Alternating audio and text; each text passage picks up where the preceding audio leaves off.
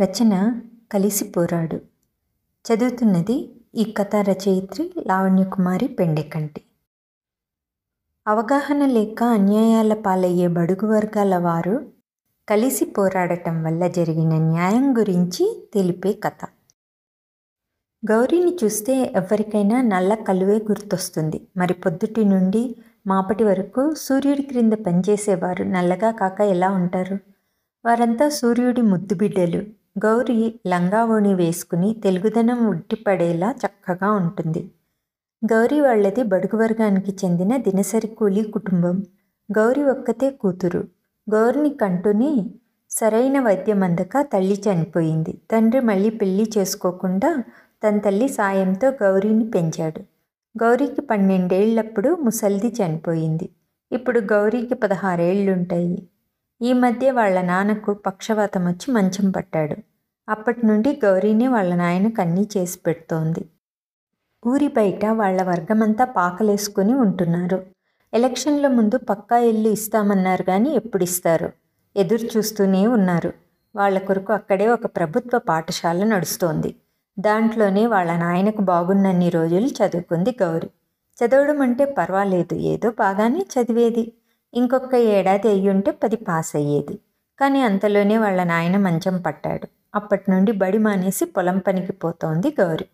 ఆ దినం నుండి గౌరీని చూచి వాళ్ళ నాయన ఏడవని రోజు లేదు. ఇంకా గౌరీనే ఆయనకు ధైర్యం చెప్తూ ఏమీ కాదులేయ్యా ఊరుకో అనేది.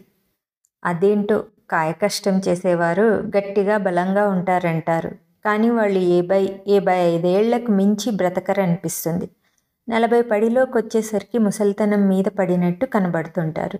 తిండి సరిగ్గా లేక పోషణ కరువై ఎండలో పని చేయటం వల్ల అలా అవుతుంటారేమో. అందుకే తొందరగా పిల్లలకు పెళ్ళిళ్ళు చేసేస్తుంటారు. పది పూర్తి కాగానే పెళ్ళి చేద్దామనుకుంటే ఇలా అయ్యిందని తెగ బాధపడిపోతుంటాడు గౌరీ నాయన. ఆ రోజు కూడా రోజులాగే పొద్దున్నే తండ్రికి ఒక గ్లాసెడ్ పాలలో డాక్టర్లు ఇచ్చిన పొడి కలిపి ఇచ్చి మందులు వేసి మధ్యాహ్నానికి రాగిజావ కాచిపెట్టి కుండలో మజ్జిగ పెట్టింది. తర్వాత తాను సర్ది కట్టుకొని ఎప్పట్లా పక్కింట్లోని అవ్వకు కొంచెం చూసుకోమని చెప్పి పొలం పనికి అందరితో పాటు పోయి సాయంకాలానికి తిరిగి వచ్చి చూస్తే జావ త్రాగకుండా అట్లాగే ఉంది. ఏమైందియ్యా? జావ కూడా తాగలేదేంది? అంటూ తండ్రిని చూసింది. ఆయన మంచం మీద వణుకుతున్నట్లు కనపడ్డాడు. దగ్గరికి వెళ్ళి చూస్తే ఒళ్ళు వేడిగా కాలిపోతోందని గమనించి పక్కింటి అవ్వని అడిగింది. ఆమె మద్దానంగా జ్వరం వచ్చినట్టుండదే కట్టం మీద మజ్జిగ ఒక్కటి తాగిండు అంది. వెంటనే గౌరీ జ్వరం టాబ్లెట్లు ఉన్నాయేమోనని చూసింది. అవి అయిపోయాయని అర్థమైంది అప్పటికి ఆరు కావస్తోంది. ఎండాకాలం కావున ఇంకా బయట బాగా తెల్లటి వెలుగుంది.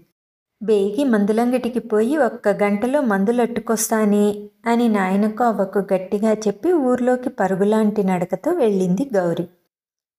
ఊరికి వీళ్ళుండే పాకలకు మధ్య కొన్ని పొలాలున్నాయి.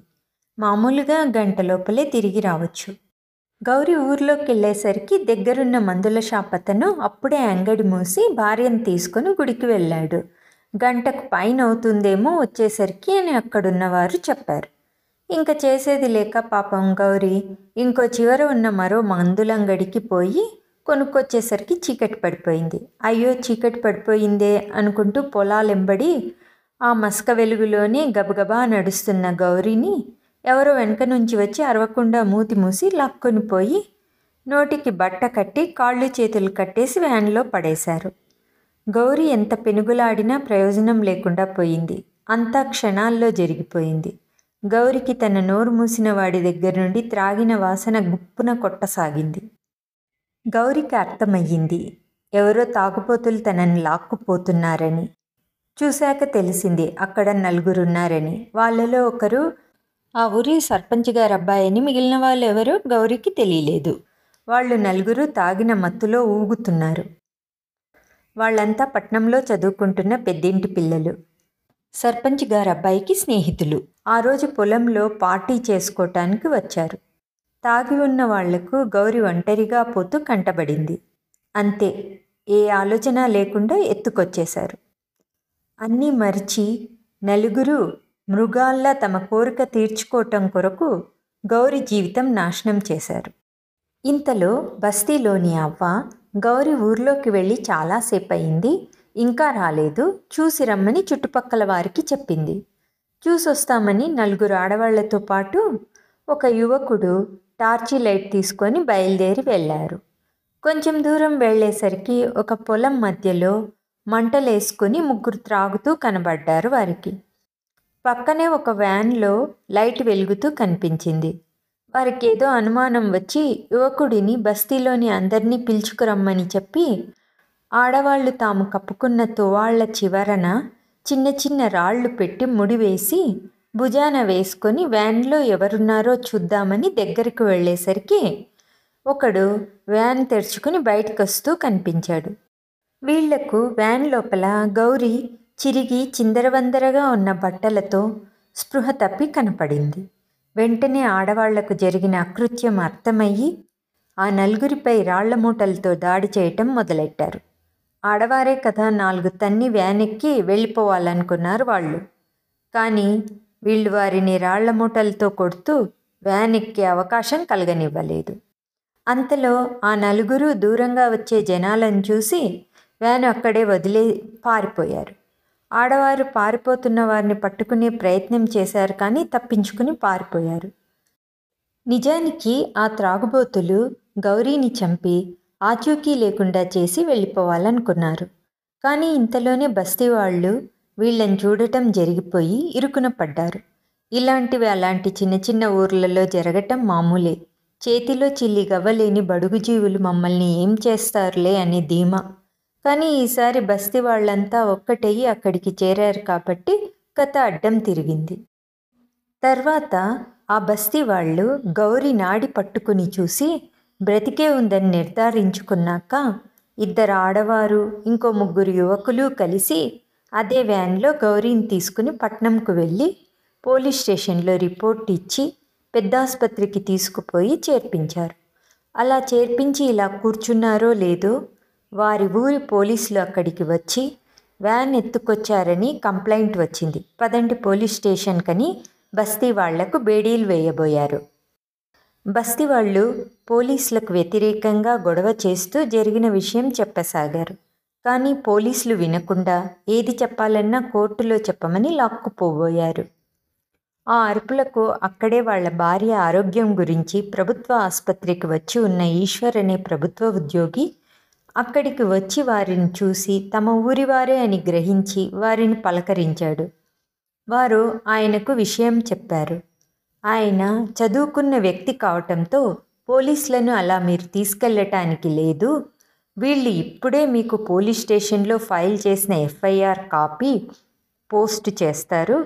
అలాగే వీళ్ళ తరపున లాయర్ కూడా ఇప్పుడే వచ్చి మిమ్మల్ని కలిసి మీకు కావలసిన వివరాలన్నీ ఇస్తారని గట్టిగా కాన్ఫిడెంట్గా మాట్లాడేసరికి పోలీసులు తమ మోసం ఎక్కడ బయటపడుతుందోనని కొంచెం తగ్గి పట్టణ పోలీస్ స్టేషన్ నుండి పంపబడిన ఎఫ్ఐఆర్ కాపీ చూశాకనే తగ్గామన్నట్టుగా నటించి అక్కడి నుండి వెళ్ళిపోయారు. అప్పుడు బస్తీ వాళ్ళు ఈశ్వర్తో మీరు మాట్లాడారు కాబట్టి మమ్మల్ని వదిలి వెళ్ళిపోయారు. లేదంటే మా మీదే తిరిగి కేసు వేసేవారు అన్నారు. అప్పుడు ఈశ్వర్ వారితో అందుకే అందరినీ చదువుకోమని చెప్పేది అన్నాడు. అప్పుడు ఏందోలే ఈశ్వర్ మాకు చదువు వచ్చేదే కాదులే. అన్న వారితో అదేమీ కాదు మీరే చదువును నిర్లక్ష్యం చేశారు అన్నాడు ఈశ్వర్. అవుననుకో అని సిగ్గుపడి ఏంటి మీరిక్కడున్నారు అని అడిగారు వాళ్ళు. దానికి ఈశ్వర్ పది రోజుల క్రిందట కైంటిక్ హోండాలో వెళ్తున్న నా భార్యను ఒక లారీ డ్రైవరు లారీకి బ్రేకులు పడక ఢీకొట్టి పరారయ్యాడు. Hit and run case. నా భార్య తలకు తగలరాని చోట దెబ్బ తగిలి కోమాలోకి వెళ్ళింది. డాక్టర్లు నమ్మకం లేదంటున్నారు. పోలీసులు డ్రైవర్ను పట్టుకునే విధిలో ఉన్నారు. అయినా అది జరిగింది పగతో కాదు. వాడిని పట్టుకునే కంటే ఆ లారీకి క్వాలిటీ చెక్లో క్లీన్ చిట్ ఇచ్చిన ఆఫీసర్లను పట్టుకుంటే ఉపయోగం ఉంటుంది. కానీ అది జరగదు. పిచ్చుక మీద బ్రహ్మాస్త్రంలా ఈ డ్రైవర్ల లాంటి వారు బలైపోతుంటారు అన్నాడు ఈశ్వర్. అలాగే మనం గౌరీకి జరిగిన అన్యాయాన్ని తేలికగా తీసుకోవటానికి వీలు లేదు. నేను ఒక ఎన్జిఓ అనగా నాన్ గెయినబుల్ ఆర్గనైజేషన్ లేక నాన్ గవర్నమెంటల్ ఆర్గనైజేషన్. అంటే లాభాన్ని ఆశించకుండా పనిచేసే ప్రైవేట్ సంస్థలో మెంబర్ని. అక్కడి వారు నాకు బాగా పరిచయం. ఆ సంస్థ వారు ఏ ఆసరా లేని గౌరీ లాంటి వారికి సహాయం చేస్తుంటారు. కావున ఖచ్చితంగా గౌరీకి కూడా సహాయం చేస్తారు. అలాగే వాళ్ళు గౌరీ కోసం తమ లాయర్ను కూడా పెడతారని వాళ్ళు ఇరవై నాలుగు గంటలు సేవ చేస్తూ సిద్ధంగా ఉంటారు. నేను ఇంతకుముందే వారికి విషయం వివరిస్తూ ఫోన్ చేశాను అన్నాడు ఈశ్వర్. ఇలా మాట్లాడుతుండగానే ఎన్జిఓ వాళ్ళు పంపిన లాయర్ వచ్చి కేసుకు సంబంధించిన అన్ని విషయాలు తెలుసుకుని ఇది దిశా చట్టం క్రిందికి వస్తుంది. కాబట్టి దీన్ని ప్రభుత్వం ఇప్పట్లో చాలా సీరియస్గా తీసుకుంటోంది. దీనికి ఏడు రోజుల్లో ఇన్వెస్టిగేషన్ కంప్లీట్ చేయాలి మరియు పద్నాలుగు రోజుల్లో ట్రయల్ కంప్లీట్ చేయాలని స్ట్రిక్ట్ రూల్స్ పెట్టింది ప్రభుత్వం. అంతేకాక మనకు అన్ని రకాల సాక్ష్యాలు కూడా ఉన్నాయి కాబట్టి కేసు మనమే గెలుస్తాము. మీరు ఏమాత్రం భయపడకండి. మీకు ఇక్కడే మా సంస్థే. ఈ కేసు అయిపోయేంత వరకు రక్షణ కూడా ఇస్తుంది. అలాగే దొరికిన సాక్ష్యాల పరిశీలన ఇరు వర్గాలకు సంబంధించిన లాయర్ల పర్యవేక్షణలో జరుగుతుంది. ఎక్కడ ఎలాంటి తప్పు జరగకుండా ప్రభుత్వం పటిష్టంగా ఈ కేసుల పరిశీలన జరిగేలా చూస్తుంది అని చెప్పి వారిలోని భయాన్ని తగ్గించి నమ్మకాన్ని కలిగిస్తూనే ఈ కేసులకు ఎలాంటి పెద్ద మనుషుల నుండి సపోర్టు కూడా లభించే అవకాశం లేదు. మీరు ధైర్యంగా ఉండొచ్చు అని చెప్పాడు. తర్వాత అన్ని రకాలుగా కేసును దర్యాప్తు చేయడానికి పూనుకుని దొరికిన సాక్ష్యాలన్నిటినీ తన పర్యవేక్షణలోనే ఫైల్ చేయించటమే కాక దానికి సంబంధించిన టెస్టుల రిజల్టుల కాపీలను తర్వాత డబ్బుతో తారుమారు చేయకుండా ఉండటం కోసం తన వద్ద కూడా భద్రపరుచుకున్నాడా లాయర్. ఆ లాయర్ చెప్పినట్టుగానే అన్నీ సవ్యంగా జరిగి ఆ నలుగురికి జీవిత ఖైదు పడింది. వాళ్ళు చేసిన పనికి గౌరీ ఎలా జీవితాంతం బాధపడుతుందో అలాగే వాళ్ళు బాధపడాలని చట్టం వారికి ఆ శిక్ష విధించింది. ఆ తీర్పు బస్తీ ప్రజల ఆనందానికి అవధులు లేకుండా చేసింది. వారు గౌరికి ఎవరి అండా లేనందుకు అందరి బిడ్డ అనుకుని న్యాయం జరగాలని మనసారా కోరుకున్నారు. అందుకే ఆ తీర్పుతో వారు ఎంతో ఆనందపడినా లోపల గౌరి పడే మనోవేదన గురించి బాధపడుతూనే ఉన్నారు. తమలాంటి బడుగు వర్గపు జీవితాలలో పెద్దవారితో తలపడి గెలిచిన మొదటి గెలుపు ఇది. దీనికంతటికీ కారణం తమ బస్తీవాడైన ఈశ్వరేనని వారి నమ్మకం. తమ వాడు బాగా చదువుకున్నందుకు తమ వారిలో ఒకరికి న్యాయం జరిగేలా చేశాడు. అందుకే అందరూ తమ పిల్లలను కూడా బాగా చదివించాలని అప్పుడే స్థిరంగా నిర్ణయించుకున్నారు. కాకపోతే ఒక విషాదం ఏమంటే ఈశ్వర్ భార్య కోమాలోనే కన్ను మూసింది. ఈశ్వర్కి ఇద్దరు చంటి బిడ్డలు. అదొక్కటే అందరినీ బాగా కలిచివేసిన విషయం. తర్వాత బస్తీలో ఈశ్వర్కు చిన్న సన్మానం చేశారు బస్తీ వాళ్ళు. ఈశ్వర్ ఆ సన్మాన సభలో మాట్లాడుతూ ఈ రోజుటి విజయానికి అసలు కారణం నేను కాదు. ఆ విజయానికి రెండు కారణాలున్నాయి. ఒకటి ప్రభుత్వం తెచ్చిన దిశా చట్టంలో చెప్పినట్టుగానే ప్రభుత్వపు అండదండలు అందటం. ఇంకొకటి మీరందరూ కలిసి పోరాడటమే అని చెప్పాడు. నేను చదువుకున్నందుకు మీకు సలహాలు మాత్రమే ఇవ్వగలిగానన్నాడు. అందుకే అందరూ చదువుకోవాలంటాను నేను. చదువు కేవలం ఉద్యోగం కోసమే కాదు. న్యాయాన్యాయాలు తెలుసుకుని మోసపోకుండా ఉండటానికి కూడా అని చెప్పాడు. అలా ప్రభుత్వం అత్యాచార బాధితులైన మహిళలకు సత్వర న్యాయం జరగటానికై ప్రవేశపెట్టిన దిశా చట్టం ప్రకారం అధికారులు అన్నిటికంటే ముందుగా ఈ కేసుకు ప్రాధాన్యతనిచ్చి పదహైదు రోజుల్లో ఇన్వెస్టిగేషన్ ట్రయల్ పూర్తి చేయటం.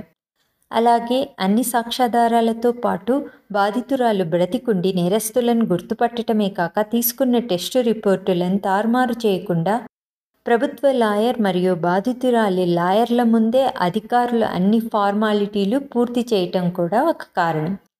అలాగే ఇందుకు గౌరికి ఎంతో ఆసరాగా ఉన్న మా ఎన్జిఓ వాళ్ళు చేసిన సహాయం కూడా మరవలేనిది అని చెప్పాడు ఈశ్వర్. నాకు ఇదంతా చూశాక మీకు ఒక ఉదాహరణ చెప్పాలనిపించి చెప్తున్నాను అంటూ చెప్పటం కొనసాగించాడు ఈశ్వర్. మనం జంతువుల డిస్కవరీ ఛానల్లో చూస్తుంటాం కదా. కొన్ని వందల అడవి దున్నలు వెళ్తుంటే ఒంటరిగా వచ్చిన పులి వాటిలో ఒక దాని మీద దాడి చేసి చంపుతుంది. అలా చూస్తున్నప్పుడు నేను అనుకునేవాణ్ణి అక్కడ వందల అడవి దున్నలున్నా అవి అన్నీ కలిసి ఎదిరించని కారణంగా వాటిల్లో ఒకటి పులికి బలైపోయింది కదా అని. అలాగే అవి ఎప్పుడూ అలా బల అవుతూనే ఉంటాయి కూడా. నిజానికి అడవి దున్న పులి కంటే పెద్దగా బలంగా పొడుగాటి కొమ్ములతో ఉంటుంది. పులి వచ్చి మీద పడుతుంటే ఆ ఒక్కటే పోరాడుతుంది తప్ప వేరే ఏ దున్నలు సహాయానికి రావు. మొదటగా అవి పులిని చూస్తూనే భయపడి తామేమీ చేయలేమని అనుకునేస్తాయి. అందుకే వాటిలో ఒక దాని మీద దాడి చేసినా ఏమీ చేయలేమన్నట్టు మిగిలినవి వాటి పాటికవి వెళ్ళిపోతుంటాయి. అదే పులి ఒక దున్న మీద దాడి చేయగానే మిగిలిన వాటిలో ఒక నాలుగు దున్నలు ఆ పులిని తమ కొమ్ములతో ఎదిరిస్తే చాలు. పులి ఒక్క నిమిషంలో తోక ముడుచుకు పోవలసిందే. ఆ విషయం వాటికి చెప్పటానికి నాలాంటి సలహాదారు ఎవరూ లేరు. నా సలహా విని మీరు ముందుకు అడుగు వేసినందుకు విజయం మీ వశమయ్యిందని. అందుకే కలిసి పోరాడితే మనలాంటి బడుగు వర్గాలకు జరిగే ఎన్నో అన్యాయాలను ఎదిరించవచ్చని చెప్పాడు ఈశ్వర్. అలాగే మీకు ఇంకొక విషయం చెప్పాలనుకుంటున్నాను. నేను భార్య చనిపోయి పిల్లలతో ఇబ్బంది పడుతున్నాను. గౌరికి ఏ ఇబ్బంది లేకపోతే నేను ఆమెను పెళ్ళి చేసుకుని ఆమెకు జీవితాంతం అండగా ఉండాలనుకుంటున్నాను. అలాగే తాను తనకిష్టమైతేనే నాకు భార్యగా ఉండొచ్చు. లేకపోతే నా పిల్లలను పెంచటానికి నాకు తోడుగా ఉన్నా చాలు. తను చదువుకోవాలంటే కూడా చదివించటానికి నాకే అభ్యంతరం లేదు. చివరగా నిర్ణయం గౌరికే వదిలేస్తున్నానని చెప్పి ఇంతటితో నా ఉపన్యాసాన్ని ముగిస్తున్నాను అని సెలవు తీసుకున్నాడు ఈశ్వర్. తర్వాత అందరూ గౌరితో సావధానంగా మాట్లాడి ఈశ్వర్తో పెళ్ళికి గౌరిని ఒప్పించి కొన్ని రోజులలో పెళ్ళి చేసేశారు. ఇప్పటికైతే వారు మంచి స్నేహితులు. వారు ఏనాటికైనా మంచి భార్యాభర్తలు అవుతారని ఆశిద్దాం. పెళ్ళయ్యాక గౌరి తండ్రిని కూడా తన దగ్గరే ఉంచుకొని చూసుకోసాగాడు ఈశ్వర్. బడుగు బలహీన వర్గాల వారికి ప్రభుత్వం ఉచిత విద్యను అందిస్తోంది. దాన్ని సద్వినియోగం చేసుకుంటే బాగా చదివి తమ వర్గం వారందరినీ కాకపోయినా కనీసం తమ కుటుంబాన్నైనా చక్కగా సంతోషంగా చూసుకునే అవకాశం ఉంటుంది. ఒక వర్గంలో ఒక మంచి వ్యక్తి చదివితేనే ఆ వర్గమంతా బాగుపడినప్పుడు ఇక ఇంట్లోని ప్రతి వ్యక్తి చదువుకుంటే ఆ వర్గం ఇంకెంత ముందంజ వేస్తుందో ఆలోచించండి. ఇది నా అభిప్రాయం. ఇదే మీ అభిప్రాయం కూడా కావాలని కోరుకుంటూ ఈ కథని ఇంతటితో ముగిస్తున్నాను. రచయితగా నా మాట. ఇంతకుముందు ఎక్కడో చిన్న చిన్న ఊర్లలో ఇలా బడుగు వర్గాల ఆడవారిపై అత్యాచారాలు జరిగేవి. కానీ ఈ మధ్యకాలంలో ఒంటరిగా ఆడవారు కనబడితే చాలు జరుగుతున్నాయి. వారు ఏ వయసు వారని కూడా చూడటం లేదు. ఇవి రూపుమాపాలంటే అందరూ ఎవరికి వారు సంస్కారవంతులై ఉంటేనే సాధ్యం. పిల్లలుగా ఎదుగుతున్నప్పటి నుంచే వారికి మహిళలు కూడా మనుషులేనని వారితో ఎలా సంస్కారవంతంగా ప్రవర్తించాలో నేర్పిస్తూ పెంచాలి. పెరుగుతున్న పిల్లలను చెడువైపుకు మరలిస్తున్న కొన్ని వెబ్సైట్లపై పూర్తి నిషేధాన్ని అమలుపరచాలి. అలా చేస్తే కానీ ఇవి ఆగవు. ఎందుకంటే చెడు ఆకర్షించినంత సులభంగా మంచి ఆకర్షించలేదు కాబట్టి. ఈ కథ వ్రాసిన నాటి వరకు దిశా చట్టం క్రింద ఏ అత్యాచార కేసు పరిశీలించబడలేదు. కానీ నిజంగా దిశా చట్టం ప్రకారం అత్యాచార కేసులను పరిశీలిస్తే బాధిత మహిళలకు సత్వర న్యాయం జరిగే అవకాశం ఉంది ముందులా ఏండ్లకేండ్లు కేసు కొరకు కోర్టుల చుట్టూ తిరగకుండా దిశా చట్టం ప్రకారం నిజంగా పదహైదు రోజుల్లో కేసు పూర్తవుతుంటే మహిళా బాధితుల అదో రక్షణ కవచమే అవుతుంది. అంటే ఈ చట్టాన్ని చూసైనా తప్పులు చేయటానికి భయపడతారని నా అభిప్రాయం. సమాప్తం.